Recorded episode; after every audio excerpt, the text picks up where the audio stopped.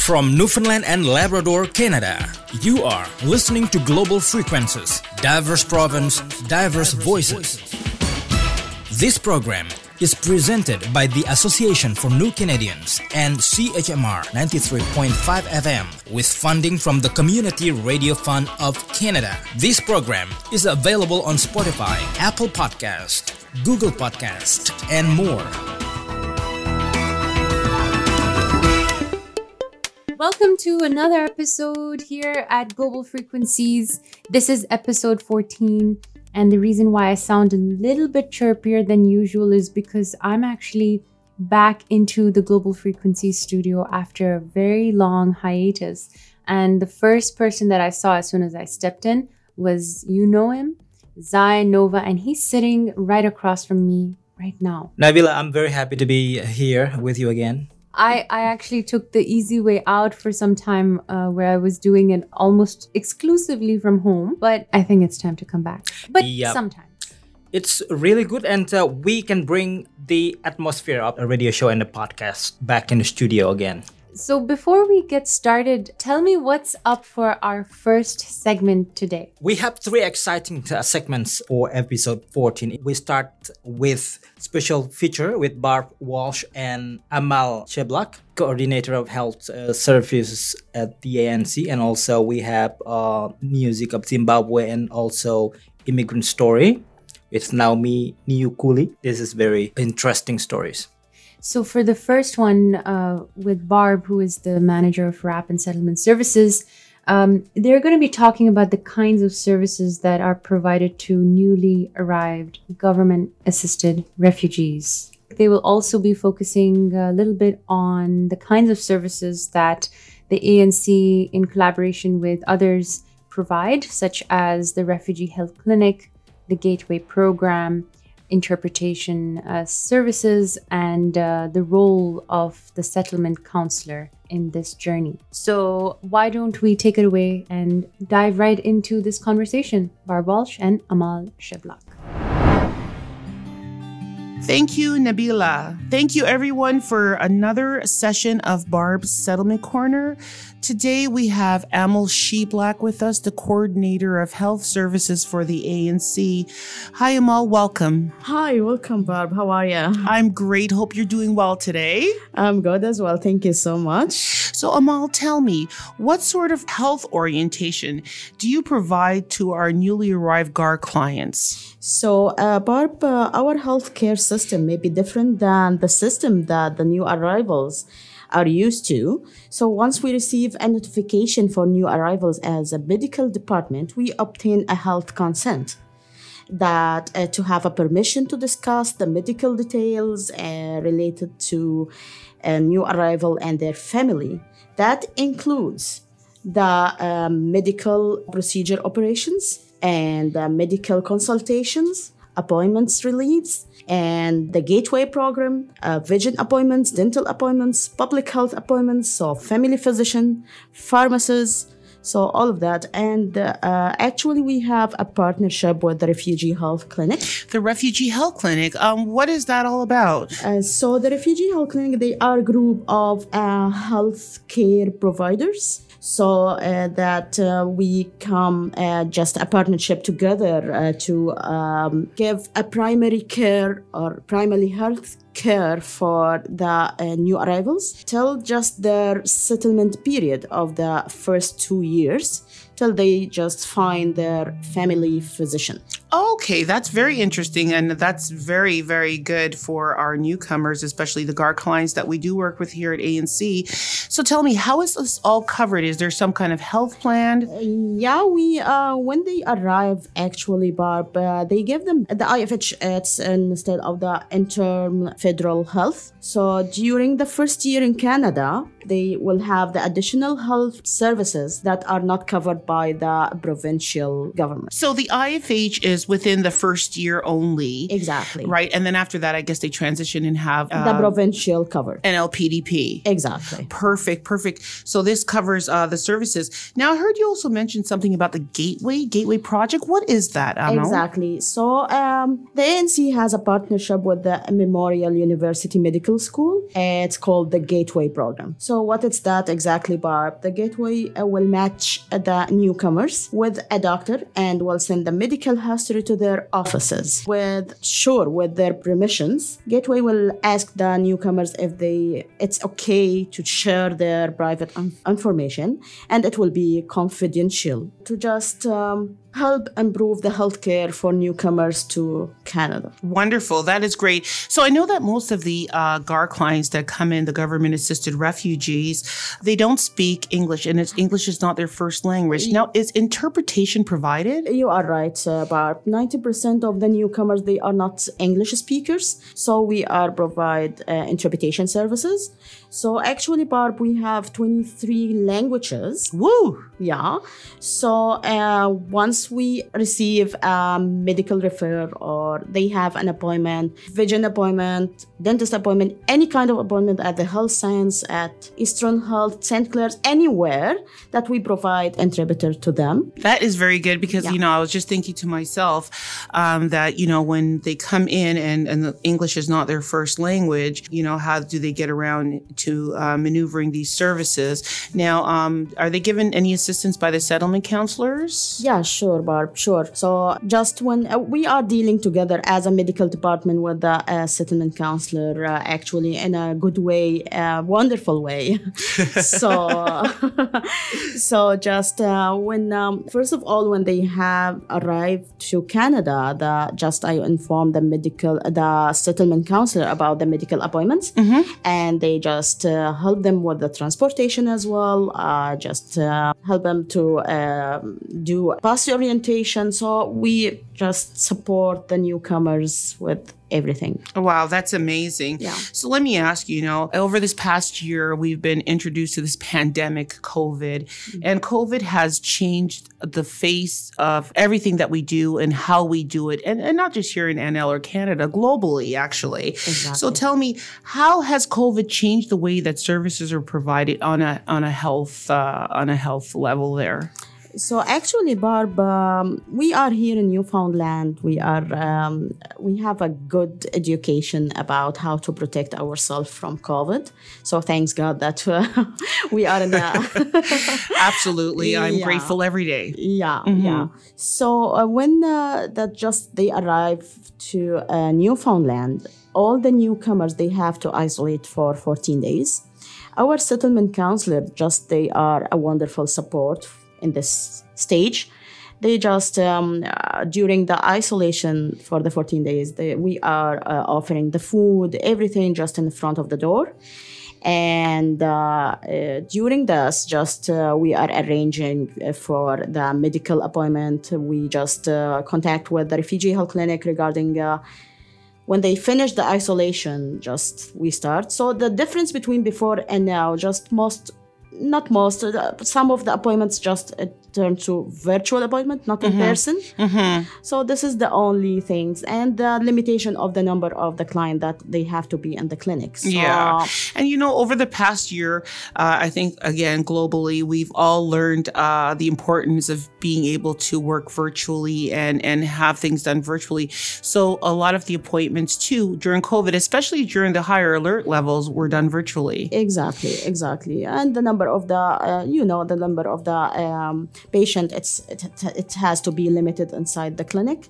So this is the only. Uh, But people are still being seen. Like they're they're still having their appointments. yes. They're still able to get Yes. blood work and all the other tests that they need done. yes. Well, that that is actually excellent because you know I know that uh, we all have to learn to work around COVID, um, and uh, and I know that dealing with government assisted refugees coming in and dealing Mm-hmm. with their healthcare issues, that you know there have to be things in place for that. actually, but we have to deal with it. It's a lifestyle now. Yes. So we have to just.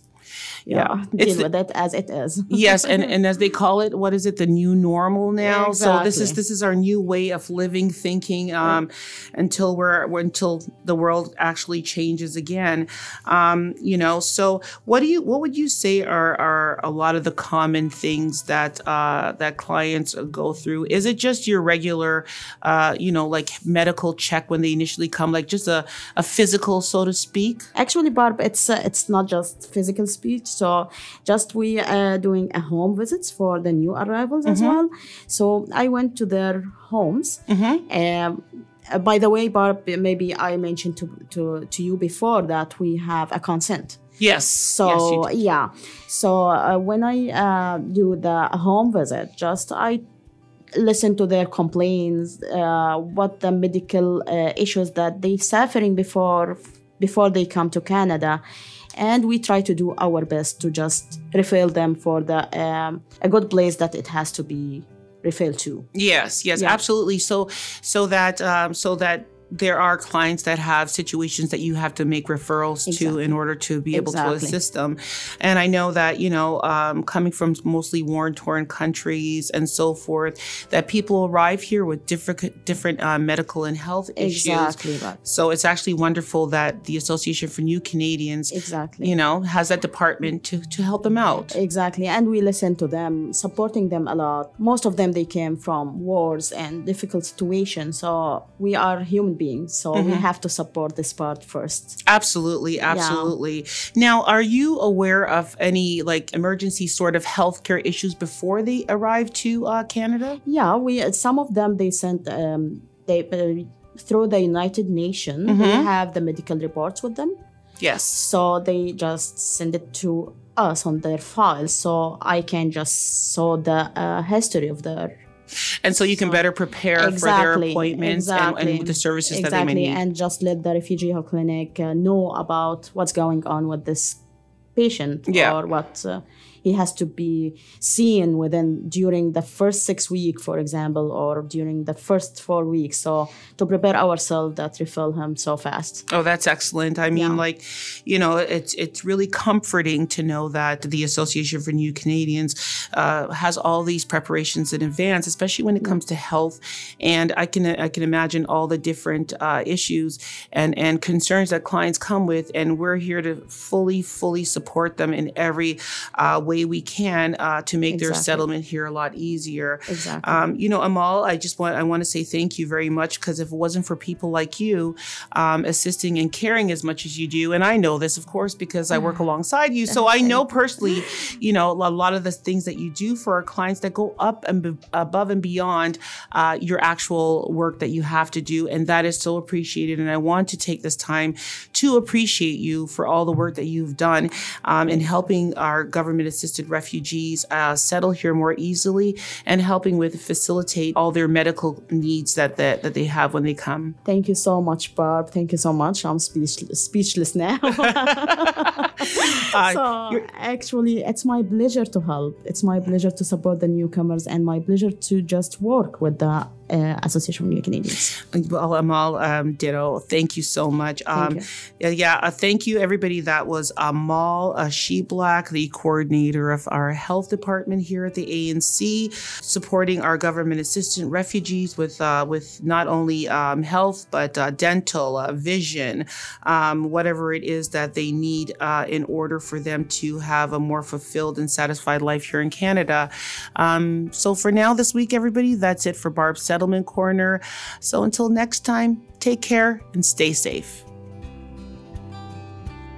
So, when I was uh, conducting this um, interesting interview with um, Simba Rashe, who is an undergraduate engineering student at MUN, uh, we were, of course, discussing the music of Zimbabwe, and um, we came across a very beautiful track. And Zai, I think you know the name of it. Yeah, uh, I think I like Oliver Mtukudzi. Yeah, that's beautiful. And the name of the song is? Neria. Let's get a teaser of the song right now.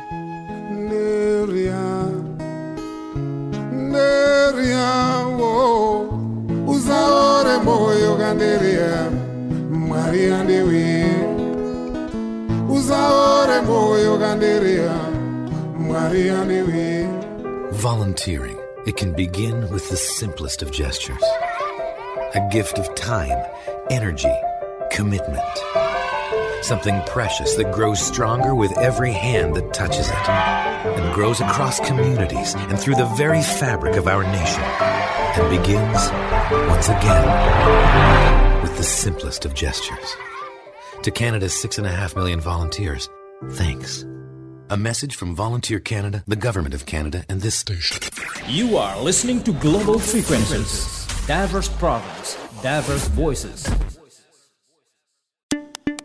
Welcome back to Global Frequencies, where we will now be exploring a conversation that I had with um, Simba Rashe, an undergraduate engineering student at MUN, and we discussed about the music and culture of Zimbabwe. And in this conversation, Simba shared three interesting tracks with me. The first is called The Reason Why by Baba Harare. The second, Mangdakiwe by DJ Obza. And of course, Neria by Oliver Mtukudzi. So today on Global Frequencies, I am in conversation with Simba Rashe from Zimbabwe, who is an undergraduate student in engineering. He's in his second year, and he's here enthusiastically waiting to tell me a lot about not just the music of Zimbabwe, but hopefully also about its culture. So, welcome to the show, Simba. Hi, Nabila. Really, really glad to be here. Happy to be here. And yeah, let's let's get into this. Let's get into this. So, Simba, tell me uh, about yourself. What can we know about you? All right. So, I'm Simba from Zimbabwe, a country in the southern part of Africa. Zimbabwe, in my humble opinion, and I'm not saying this just because I'm Zimbabwean, but is the best place on the world. um, it's it's a really beautiful place. Uh, we've got lots of wildlife, lots of nature, and obviously lots of good music. Right? We have South Africa to our south. We have Botswana uh, to the west. We have Mozambique to the east, and the a border with Zambia as well up north. Uh, if you if you know your geography, then I think you'd be able to place where Zimbabwe is. Uh, I think the big standout uh, is Victoria Falls, one of the seven wonders of the world. It's, it's a gigantic waterfall and it's beautiful. Actually, most of the times, if you go when, when on a good rain season, right, and the waterfall's pretty full, you will see um, a rainbow almost all the time, or as long as there's light, because you know those small droplets uh, dropping at the bottom are sort of being reflected back up and there's always constantly a rainbow. There's, there's the really nice sights. After Victoria Falls, I would say we have lots of game parks. The biggest one being Hwange uh, National National Park. Uh, I think, if I'm not mistaken, we should have the big five in there. Um, and and really big on on safaris. You know, um, actually just going on an open open track, sitting at the back, and just driving in the park and being close to animals. You know, respecting uh, what they do, seeing what they do, um, and, and, and all of that, getting close to lions, leopards, elephants, giraffes. It's a it's a really beautiful thing. Sometimes you even go camping, you know, and yeah, that's a that's a favorite uh, Zimbabwean activity actually. Tell me a little bit about uh, yourself and your life growing up in Harare. All right, so I was born in Harare, and that's where I grew up. In Harare, I went to a high school uh, called St. George's College. It's actually the fifth best high school in, in Africa. So, so it's a pretty nice place. I played rugby, swimming, uh, soccer. That's really big in Zimbabwe. Cricket, lots of sports. Uh, basketball, actually. For someone who has not been to Zimbabwe or would like to know more about Zimbabwe through its music, briefly uh, introduce us to that world. What can we know? All right. Uh, so so Zimbabwe music is actually so diverse, right? Uh, there are lots of genres um, within the teapot country. Um, so um, off the top of my head, uh, a popular genre is something called uh, sungura, uh, sungura music. Uh, then there's GT music as well. Um, we also have some some nice uh, hip hop artists also coming through. Uh, it's pretty popular there. Uh, we have something called Chimurenga music. Uh, we we have, oh, we have Zim Dancehall as well. That's a pretty popular one.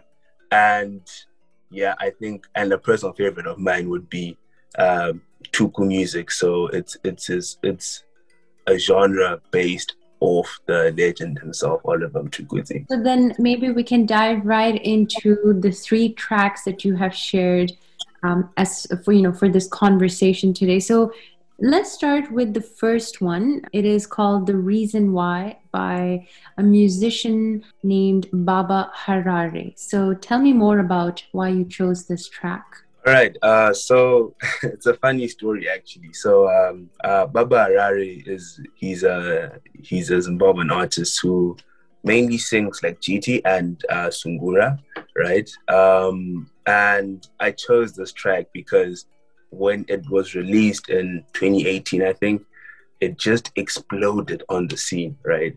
and it was brilliant. Honestly speaking, it was. Um, and and the reason why it was, or now I'm saying the reason why, but but but it was so uh, great because it kind of appealed more to people who lived in the cities right who wouldn't typically actually listen to this type of music most of the time right so like um that type of music is more popular I'd say in the smaller areas of Zimbabwe, you know, like your rural areas, your growth points, your townships, right? And most people in Harare would probably listen to like, again, this is probably very biased, but like probably uh, more tuku music, more um, hip hop actually, uh, more house music, uh, more zim dance, all right? So then when when when this song came on the scene, right, and people in Harare were really into it. It was playing on the radio all the time, in shops, anywhere you went, it was playing. And that personally, for me, kind of gave me more of an interest in that type of music. You know, it's not something I'd actually uh, ever listened to growing up. Uh, and from there, I was like, oh, wow, this is actually not so bad, you know? And that's when I started listening to to other artists of similar genres and appreciating this music more. Uh, funny, there's like an inside joke uh, with with us Zimbabweans with this type of music because like the proper proper more hardcore songs uh, of this type of genre can actually last for as long as 14 minutes. You know, one song is 14 minutes long. Uh, yeah, that's a typical song. Uh, with other artists like um, like Macheso, like Dembo, um, who sing a similar type of music a typical song is nine to 14 minutes. So it's just an inside joke that sometimes if you're going like to, to the rural areas on a road trip with your folks, um, it's a 60 kilometer trip. It's just going to be three songs. you know what I mean? Because because the songs are that long, and and it was always the worst thing ever when you're young and your dad was playing three songs that sounded almost the same for the duration of like two hours. you know, uh, but yeah, um, that's so so yeah this song is a lot shorter than than usual uh song for this genre. But it was for me it was sort of my entry level my entrance rather into into listening to to this type of music. And and yeah that's that's why i'll i'll kind of always remember it. Plus it's a comical song you know it's really funny. Um it just it just speaks to people makes people laugh makes people stand up have a good time and dance you know. So just to uh, just for clarification uh, tell me a little bit more about uh, these two music genres that you spoke of GT and Sungura. Yes, yes, yes. GT and Sungura. Okay, so GT and Sungura, they are pretty close. You know, uh, they're like they're siblings, really. But then uh, they have slight differences in uh, in like the instruments that are used, right? So GT sticks more regularly or it sticks to more traditional music, right? So, like traditional instruments in Zimbabwe are a drum, right? We call it a ngoma. It's, a, it's just a, a regular drum uh, made with animal skins and, and a wooden tube. Uh, we have something called a mbira, right? It's um, it's like a it's like a handheld xylophone of sorts, right?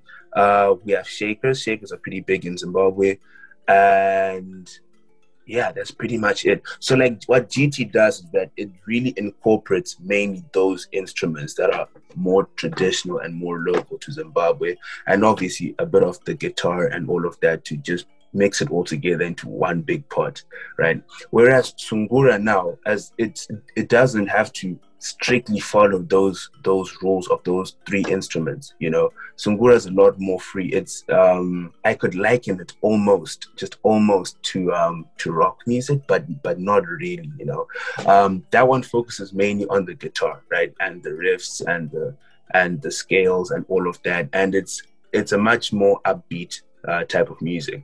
But like it's it's you could you could barely tell the difference honestly between GT and Sungura uh, because like I think the Sungura legend is is definitely this this guy called Alick uh, Macheso. He he actually yeah, he, he he sang one of my favorite songs. It's just that it was just too long. You know, it's a good nine minutes, but but I really I really like that song. It's called uh, Kwekiriri Tamba Bora. But it's it's like so Sungura and GT. Uh, Baba Harare focuses more on GT, uh, which is in all honesty, I'd say Sungura is a form of GT. Yeah, that's the best way to put it. Yeah. All right. So why don't we listen to this track, Baba Harare, The Reason Why.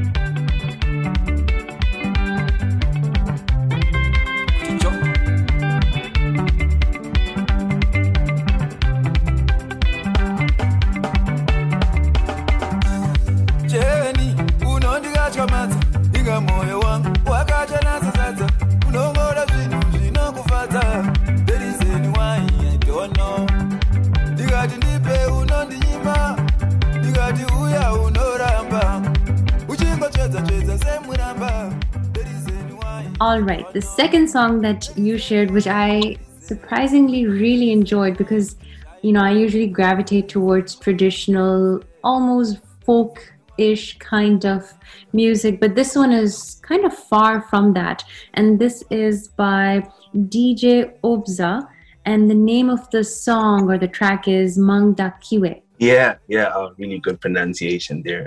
so tell me more about this one. All right, so with this one, DJ Obza is actually not Zimbabwean, right? But like, so, but he's he's one of the best artists in that particular genre uh, uh, of house music, of dance music, right?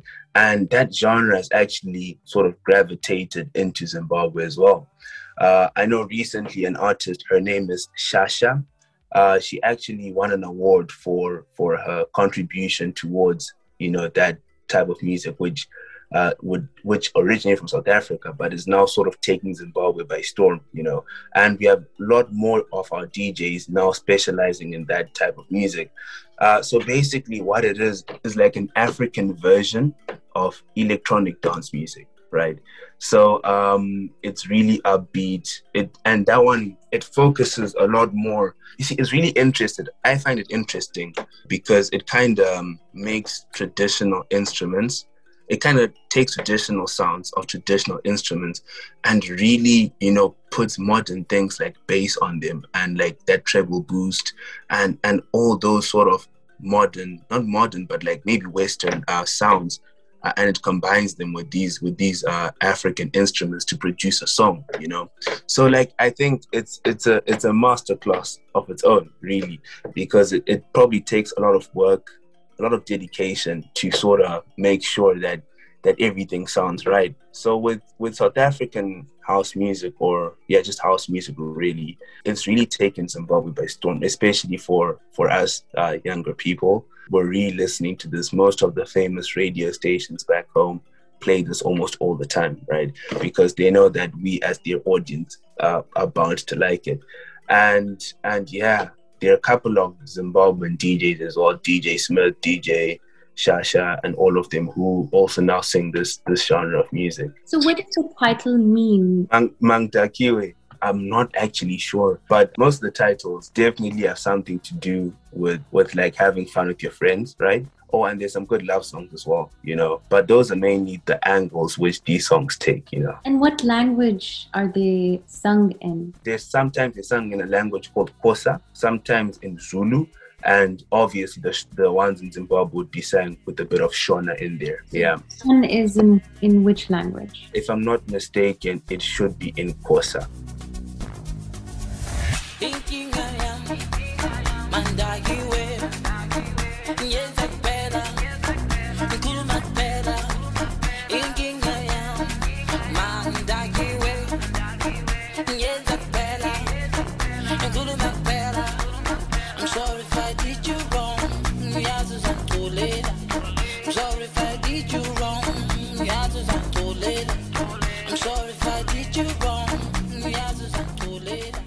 Um, so the third track that you have shared, which I enjoyed so so much, and I think you're going to really enjoy sharing more about, is by a very world renowned uh, musician who has passed. His name was Oliver Mtukudzi, also known as Tuku, called Neria. Tell me more about this one as well. So I have, I have a lot to say about this one. So this song, right, Neria, Tuku composed the song for a movie, right? And the movie is called Neria.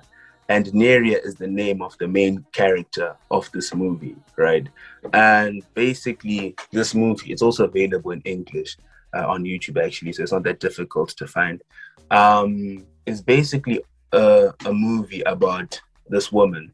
And early on in the movie, tragedy strikes and her husband dies. And then from then on, the movie short the, the movie sort of shows the struggles that Neria, this lady, faced in with her husband's estate, you know, because he was a pretty well-to-do man, or in every in most sense of the word, they lived in Harare and all of that, whereas most of his family lived in the rural areas.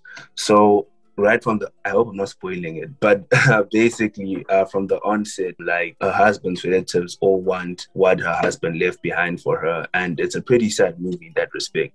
So basically when this song what the meaning of this song is in relation to this whole situation with the movie about how most times in society especially in zimbabwean society um, whenever uh, like women kind of have a hard time when their husbands pass on or when their spouses pass on because like everyone's now you know sort of trying to come for for various things that the husband owned or that they own together. And it's the same thing for men as well sometimes. Uh, so and that song really spoke to what tuku's music is all about right? It's all about dealing with social injustices and topics people don't actually want to talk about you know? And like the lyrics of the song, he's basically just saying, "Don't be disheartened, Neria. Um, keep faith, keep strong. Everything will work itself out." In this very coarse and and just divine voice, really, you know. Um, and that song is a hit in Zimbabwe. Like I think that's that's where Zimbabwean music starts, to be honest, you know. Um, and and he has so many other songs, you know, along similar lines, you know. Um, another another song I can think about just off the top of my head. He's basically talking about you know domestic violence and gender-based violence, and basically how you know it's not right for a man or a woman to come and you know abuse their spouse in whatever ways, you know. And he sings about this, you know, he does. And what's brilliant about it is that he sings in the mother tongue in such a serene way. And it's one of those things where anyone can relate to his music as long as you understand the language, of course, right? And he also has a pretty good command of English in some of his songs. So both, you know, at least if you understand English or Shona, um, you can sort of hear what what Oliver Mtukudzi is saying, you know. And just to give a brief background on Oliver, if that's okay. Um, he, I mean, he recently passed on, may rest in peace, but he definitely revolutionized um, a lot of Zimbabwean music, right? And Zimbabwean culture, to be honest, because his songs really spoke to, his songs really spoke to things that do happen in Zimbabwe, right? And they called for action. That was the best part again. They did call for action for people to be better. He started pretty young, actually, I think in the 70s uh, but but by then his music wasn't actually as popular, you know. Uh, but then I think as he sort of matured as an artist and as a person, and then defined his own sound and what he wanted to be about, uh, he kind of became much more relevant, you know, to Zimbabwean culture in the sense that he made himself relevant by by bringing by showing how relevant issues are you know that affect us on a day-to-day basis but we choose to ignore you know. And that that made him rise to fame. He had lots of world tours in the in the states uh, in london and many parts of the world because you know sometimes you don't even understand. I mean sometimes people who don't hear shona won't understand what oliver's saying but they can feel it you know in his music in the rhythmic uh, sound of his music and that's what gave him that's what gave his songs rather their own genre of Tuku music, right? Oliver Mtukudzi, so we just call them Tuku. And whatever he sings is Tuku music. And it's really characterized by his coarse voice, that normally starts a song. So most of the times on a tuku song, once the guitar settles in and everything's now in equilibrium, you will hear that chorus, really deep, rough voice coming in of his, and then you're like, okay, now I'm listening to Oliver Mtukudzi here, you know.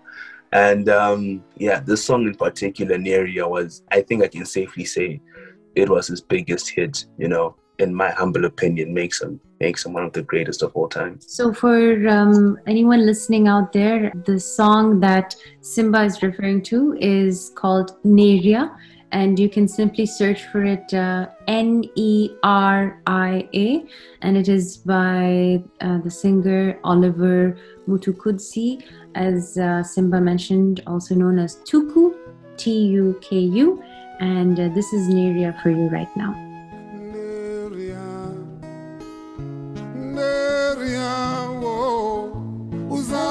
moyo kanderia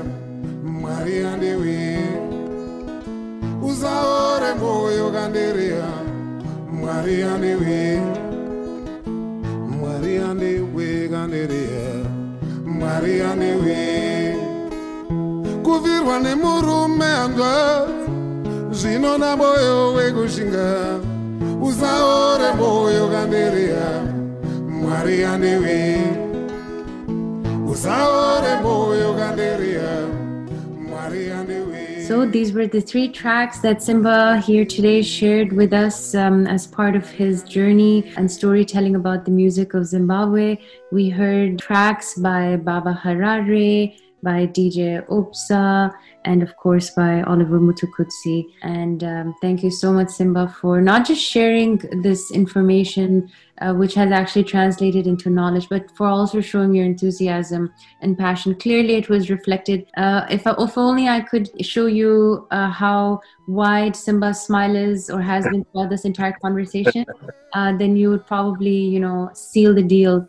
Uh, but uh, by all means, uh, reach out to us if you would like us to tell you in depth and in detail about these tracks. Uh, but until then, thank you so much, Simba, for coming on the show. Thanks for having me. It was a really good experience.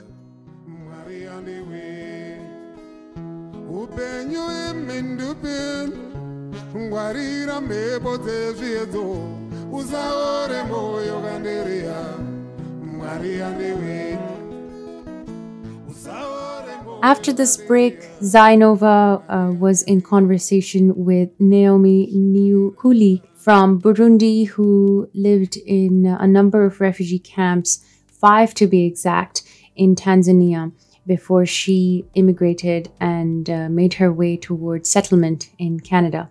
This is going to be coming up very soon.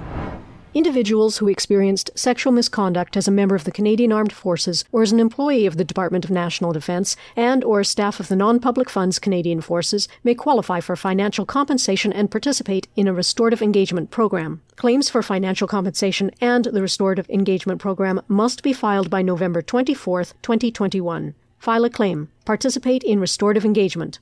Be heard. File a claim at CAF-DND Sexual Misconduct Class Action.ca. You are listening to Global Frequencies, diverse problems, diverse voices. So, Zai, you did an interview with Naomi Niukuli from Burundi, who, uh, as she mentioned, lived in various refugee camps in Tanzania. Um, what was that conversation like? It was tough for me to uh, to keep my tones stable. But this story is very painful story for me. But I have to keep myself not crying because when she told me her experience uh, life in uh, refugee camps, that's very painful. Imagine drinking water or dirty water and seeing people dying because of that and eating expired food. You know. So sometimes uh, when I see uh, refugees or people who has second chance to live their life, I just want to give them a hug. Welcome, brothers and sisters, and enjoy your life. This very powerful uh, story. I agree. I, I heard this conversation as well, and I really appreciated how Naomi was very, uh, not only was she very open to sharing her story, but throughout, um, at least in the conversation, was quite jubilant. So I really sincerely appreciated that about her. So why don't we listen to the story by Naomi Niukuli? Welcome to Global Frequencies. This segment is Immigrant Story. I have a guest. Her name is Naomi Niyukuli. Is that right? Yes, Ah. that's right. Naomi, where were you from? I am from Burundi, grew up in a refugee camp in Tanzania. In Tanzania. So you were born in Burundi. Uh, I was, yeah, I was born in Burundi when I was eight years old when we fled to Tanzania. you know your English is really good. Where where did you learn English? Oh, thank you. I learned English six years ago when I, I came here in Canada. Ah, okay. So all family here? Yes, I am with my mother, my father, and my five siblings. Okay. Uh, your five siblings. Yes. So uh, let's go to the refugee camp. How was life like in refugee camp? Yeah, in the refugee camp, life was not easy. You know, like I don't know if it's it's for a, every refugees in the refugee camps, but where where I lived, I lived in five refugee camps in Tanzania, in the same country, hmm and life was the same in all those five refugee camps. It was it was not easy for Yeah. med- to get medicine, to get educated, or to get food. Yeah. Everything was was crazy. was crazy, yeah. So you said uh, uh, in five refugee camps. Uh, Yes. uh, why? Why so many? I don't really know because uh, the, the the government of the country decided where to put refugees, Mhm. and they moved us like every few years. They have to move us to to go to another, like to start another life in other places. And sometimes they said, like this camp has a few people, so we are going to move you to go to live with other people so can you can be together. That's the only reason I knew we, we were moved we moved around. Hmm. So Yeah. uh, yeah, so uh, yeah, understandable the situation. And uh, what what about the the camp itself? Uh, is that uh, you know clean? Uh, they provide water or food? Uh, Yes, they were provided, but it was very little, like very little food. Like we were given food for one meal. mhm. like we if you get food for lunch. The the amount of food we got was for one meal. And we tried to eat it like little bit so we can eat lunch and supper. That's the only meal we got. And it was the same food. Monday to sun to sunday. Hmm. every day every single day was same food. And sometimes we ate expired food yeah So uh, you and uh, family sometimes experience sick as well, right? Oh my goodness, yes, yes. We got sick from drinking dirty water. Like water was not clean Uh, uh, because it was from running river. from running river. Yes. It must be dirty and not not being cooked oh, at yes, all. Yes. When when in the like when in the raining time hmm we go to get water and the color of water imagine it, water has a color yeah, what's the color of the water? like dirt. Um. Like sometimes it's red because the the the the dirt red. Sometimes kind of ashy. Yeah. That it is depends where the the rain like. It depends where the it was where the heavy rain was from. I don't know if that that, that makes sense. That's that's uh, that's really crazy. I heard this story from our colleague as well uh, in Bhutan. Uh, You know, in, in Nepal, they drink very dirty water from the, the river, and uh, he lost uh, his grandfather because uh, because of that water. You know, it's Yeah, it's, it's very many dirty. People died. Yeah. many people died from drinking dirty water and eating rotten food or like expired food. Yeah. And when they get sick, we can't get medicine, so people end up died. Uh, and you witnessed that as well, right? Oh yeah, yes. Well, uh, people Mm-hmm. died uh, from drinking water and also eating expired uh, foods. Yes, Yeah. That's uh, that's uh, really I can imagine that the images in my head is uh, you know drinking uh, d- dirty water uh, from the river it's like we i grew up uh, had buffalo our buffalo drink dirty water uh, imagine that situation right and uh, uh, uh, you guys drinking the same thing uh, the water like just like that Yes. Yeah. I would drink the dirty water.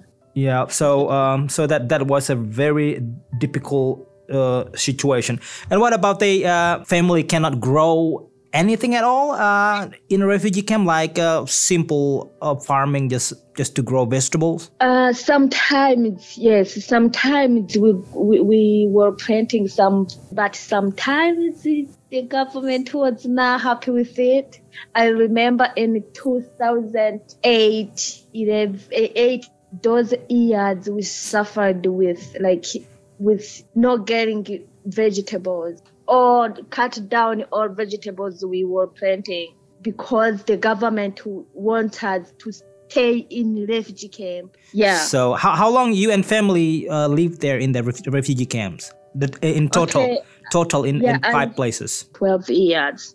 Twelve my years. my mom my mom and my siblings lived there for 12 years but my father lived for 18 years because my father fled before we were we fled so he lived the six more years in the refugee camp Okay, so Yeah. how your father found uh, mother and brothers and you? My father my father were left the country in 1997 96 97 i don't really remember. Mm-hmm. And we left the country in in, in 2003 we we went and in in a one in a one refugee camp so my dad was not there. There was a a company which worked for like finding families because it was not only our family who got lost with the with our family members. There was many many families there, like children they don't they can't find their their parents or husband and wife they don't find each other. So they did, there was an a company help people to find their their relatives and uh, I think yeah I don't remember the name. uh, the organization that uh, just Yeah. try to find uh, the family and uh, your father provide probably the picture or the information about uh, the family, the names. Uh, this is my kids. This is my wife, and then. Uh, the, Yeah. Your father uh, is uh, living in, in this uh, refugee camp and brought uh, your you your siblings uh, as well to the refugee camp. Yeah, that organization, that organization like helped us to find my father. Yep. Yes. Okay, so uh, and uh, what about electricity? Is there electricity there in the refugee camp? There is no electricity. Oh, okay. No clean water, food ex- expired, no Mm-hmm. electricity. So wh- what? Uh, wh- what's uh, the lights at night? there is no light at night. If you you set up fire for making food, and if it, it goes down, it goes down. There is no light. You will try just to walk in the dark. Night, you want to use bathroom. You have to wake every member of, of your family. I can describe the situation. It's uh, really, really, really bad. Yeah. And and uh, now um, enough of that uh, bad uh, memories, but we cannot get rid of that that memories because that is part of our lives, right? Yes. But we yeah. can learn uh, from that bad situation, and now you are in Newfoundland and Labrador. How long it took for family to be here from the first time the process until landed here in Newfoundland? It took us about six years. I can say it was long, but there is people like who take more than that. And that they yeah, have to. because when like for people who who still young who can have babies, when when you you have a baby, the when the process is, is on the way and you have a baby, you have to start in the beginning. Yeah.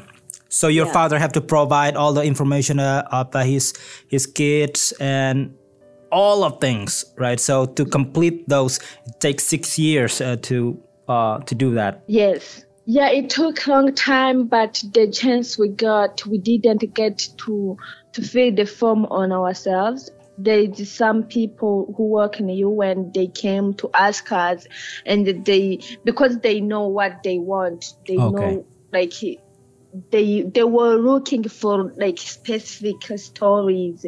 See, like they they are the only people who choose like this one needs a, a very big help, and this one, according to the story we tell, we told them. hmm Okay, And so they were like, "Yeah, we can take this family, and we can leave this one. We can take, we can take this one family." Yeah, that's how it was. all right, that's uh, that's that's the, the process. Uh, uh, coming here, and now uh, you are here in Newfoundland and Mm-hmm. Labrador. Do you like it here? Yes, I do like Newfoundland and Labrador. Uh huh. And and now you, you're studying, right? Yes, I'm in school. Where, where do you study? Um, I am at Eastern Academy doing child and youth care. Okay, so you have a big dream in Newfoundland. What's your big dream? My big dream is to work in Newfoundland and like provide like the support I should have got when I was young, so I can I can help young people mm-hmm. to to experience like to experience what I didn't experience because I am I want I want to work with young people. Yeah. There is young people here who doesn't get love they supposed to get, who doesn't get much care as others. So hmm. I want to care with like to care those babies or those children or teenagers hmm. and help them achieve their dreams because everybody has dreams and, Yeah. and everybody can do something something big but there is some people who can't because they don't know how or they don't have the support Yeah. they so i want to i wanted to to do whatever i can to make somebody achieve their dream dreams or do something they want to do hmm Yeah. yeah. Remind me what my father used to say. Uh, someone like us, because we were poor, right? Someone like us, or everybody actually, not only only uh, poor people. We all need dreams. Without dreams, we already dead. yes when was the first time you uh, uh, you and family moved to Newfoundland? we were we were in 2015 uh, march 27th that's the first night in our in in Newfoundland Well, a bit long. So, uh, so you learn English here in Newfoundland. yes How was the first time learning English in Oh my goodness. I remember the first day I went in class at language school. I couldn't hear what teacher is, is talking about. I couldn't understand even when they ask my name. I was like, I can't, I can't hear that they are asking me my name. and I was, my sister, I was in the same class with my with my sister and my sister say yeah hmm. Where did you learn English? At the ANC? yes at the ANC. Yeah. So the first time uh, learning uh, a language is always, uh, you know, the same thing. Um, many Yeah. many English speaker as well when they when they come to China, as example, they uh, listen to like blah, blah, blah, blah, blah, blah, blah, blah. some something mm-hmm. like you you don't understand at all. So the same thing. So the first time oh, is always difficult, but uh, day by day you will learn and you will you will hear a lot of people as well. And the first time I came here, it's uh, I didn't understand. People talk very fast as well. yeah. yeah. yeah. So that's that's uh, the very thing. Very challenging to learn in, to learn new language. Mm-hmm. Yeah. H- have you visited many places in Newfoundland? Maybe I don't know if it's many it's many places, but I went to the rooms. I went to Bear Island. Bell, oh, Bell Island. Yeah, I don't go to that island yet, but I will. I will Yes. probably this summer. Will be nice. Yeah, I went there. Uh, I I visited many places, but I forgot the names of the places. I went to Signal Hill. Oh yeah, of course that that place. this is wonderful, and uh, you, uh, me, and another newcomers is the future of this uh, this province, and we have to work hard. Uh, for our new province and uh, new country, and uh, do the best what we can what we can do. And now, me, the last questions overall about Newfoundland. Are you happy? Very happy. Yes, that's what I want to hear. Naomi, thank you so much for the time and say hello to your family. Say hello to your brother again. Thank you. I will. Yeah, thank you for for your time today. Have a nice day. You too. Bye bye for now. Bye.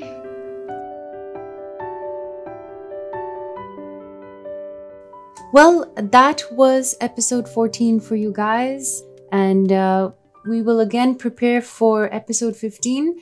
But until then, Zai, do you have any last words to share? Couple of days ago, we celebrate Eid and Happy Eid for Muslims all over the world. Yes, absolutely. Uh, Eid Mubarak to those who are celebrating. And uh, that's it for this time. If you would like to get in touch with us, um, if you would even like to share your story, then please email us at Global frequencies at ancnl.ca. and uh, our episodes can be found on Spotify, Google Podcast, iTunes, and a number of streaming platforms. Sounds perfect. Until next time, bye bye. Sampai jumpa. Thank you for listening to Global Frequencies, diverse province, diverse voices. This program is presented by the Association for New Canadians and CHMR 93.5 FM with funding from the Community Radio Fund of Canada. The ANC is a non-profit community-based organization dedicated to the provision of settlement and integration services for immigrants in the province for over 40 years. CHMR FM is an award-winning community radio station operating out of Memorial University. The station has been broadcasting a range of music, spoken word, and cultural programming since 1987. If you would like to touch base with us, email us at globalfrequencies at ancnl.ca.